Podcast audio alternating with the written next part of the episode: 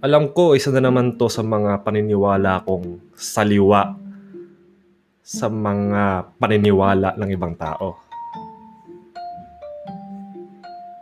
Gusto ko na maging tamad ang mga tao. Kasi yung sipag, okay yan, okay yan. Na sige, kailangan natin ng sipag para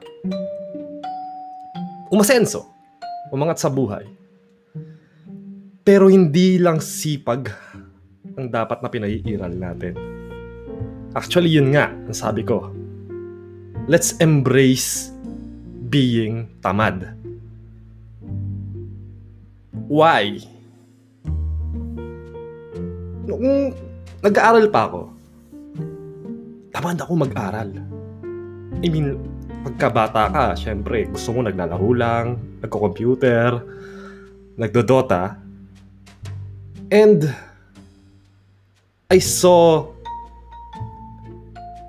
studying as, you know, it's a barrier na kailangan mong i-overcome para makapaglaro ka. So, yung katamaran na yun, sa pagkatamad, alam ko na kailangan ko pa rin gawing, kailangan ko pa rin mag-aral. At hindi ko dapat pabayaan yon. So, pinairal ko yung katamaran ko. Gulo, no? Medyo, medyo saliwa eh. Alam ko na nga, alam ko na nga na kailangan kong gawin to. Pero hinahayaan ko pa rin maging tawad, tamad ng sarili ko. What I mean is, humahanap ako ng paraan para mapadali ang buhay ko. Mapabilis yung pag-aaral, mas madali kong maintindihan kung ano yung inaaral ko. Na hindi ko kailangan mag- mag-spend ng napakalaking oras para lang ma-achieve yung goal na maintindihan ko yung subject or your topic or yung topic or matapos ko agad yung assignment. So, hinahanapan ko ng patterns or sa mundo ng mga ng mga developer, hinahanapan ko ng hack para mapabilis ang buhay ko. Mapadali ang trabaho ko. At kung ano man yung task na ayoko talagang gawin, mapabilis. Hindi naman sa ayokong gawin ha, pero alam mo yon may mga bagay na mas mahalaga pa para sa akin during that particular time na mas gusto kong pag-aksaya ng panahon kaysa dito sa isang task na to. Na alam kong kailangan ko pa rin gawin. Like yun nga, pag-aaral, gusto ko mag-Dota agad. Nung graduating ako nung, nung college, nung engineering, na tuklasan ko, dahil nga tamad ako, hinanapan ko talaga ng paraan para ma-reduce yung whole electrical engineering concepts into three equations lang. Na umiikot lang ang buong electrical engineering sa tatlong equation. That's VIR, which, which is uh, voltage equals current times the resistance the power equation which is which is power is equal to voltage times the current. And nakalimutan ko yung isa eh. Basta, may isa pa. So, nakita ko na yung pattern na lumalabas sa mga karamihan ng electrical engineering concepts is umiikot lang sa tatlong equations na yan. Dadagdagan mo na lang ng calculus, integrals, Laplace transforms, or whatever. Pero, karamihan talaga ng, ng, ng equations na yan, doon lang bumabagsak. So, ginamit ko yun, yung natuklasan kong yun. And I tried answering a an engineering electrical engineering review book for board exams. Tapos ginamit ko lang yun. And lo and behold, karamihan ng questions doon, nasagot ko using that knowledge. Tatlong equation. So, knowing that, medyo okay na ako. Nag-concentrate ako sa, nag-concentrate ako sa ibang subjects like math and uh, general engineering na mas na mas broad.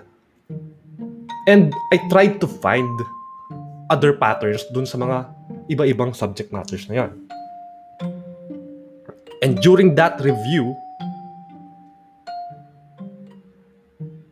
nung nakampante na ako na okay na, di ko na kailangang aralin kung kung ano bang kailangan aralin. Kasi I was I was confident na kung ano yung alam ko is enough na to pass the board exams. So, yung ginawa ko na nun, kasi nga, tamad ako eh. Ayoko na nagre-review eh. Okay na yon. Wala naman akong, uh, wala naman akong goal na maging top-notcher. Ang gusto ko lang nung panahong yon during my review is after pumasok sa review uh, review classes ko Dota na kami. Ganun lang. So, it worked out. Pumasa naman ako. I got my electrical engineering degree. Uh, I mean, uh, yeah, I got my electrical, electrical engineering degree and my uh, license.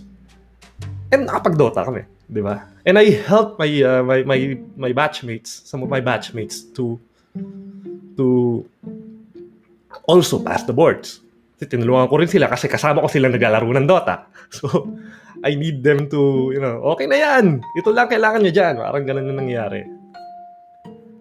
So, fast forward to the day na hindi na ako electrical engineer, uh, technically. I'm a software developer na.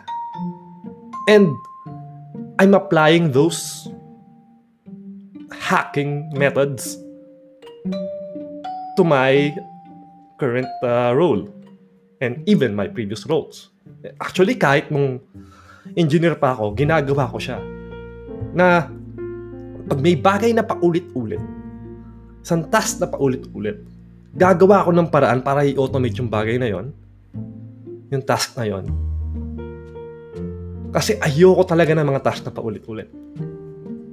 So, eventually, natututo ako ng automation. And currently, sa role ko, yung mga dinedeploy namin na, na applications, medyo marami sila.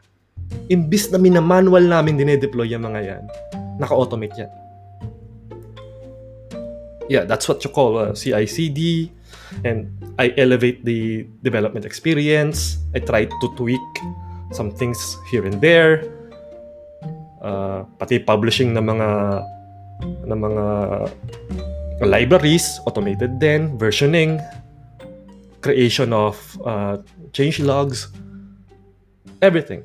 I try to automate. Kasi mga bagay na yan, hindi na dapat namin, or natin, as developers, hindi na dapat natin inaalala. Hindi, na, hindi dapat natin ginagawa manually.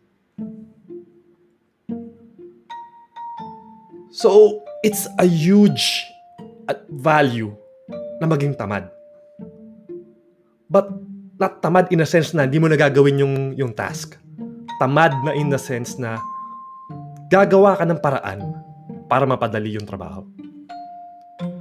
So that's what I want everyone to to do or to acquire or to develop na embrace your katamaran, be lazy, but find a way you to use that laziness to create processes or automation para mapadali yung trabaho. So that you in turn will free up your time to do more meaningful more meaningful work. So, thank you for listening and see you again next episode.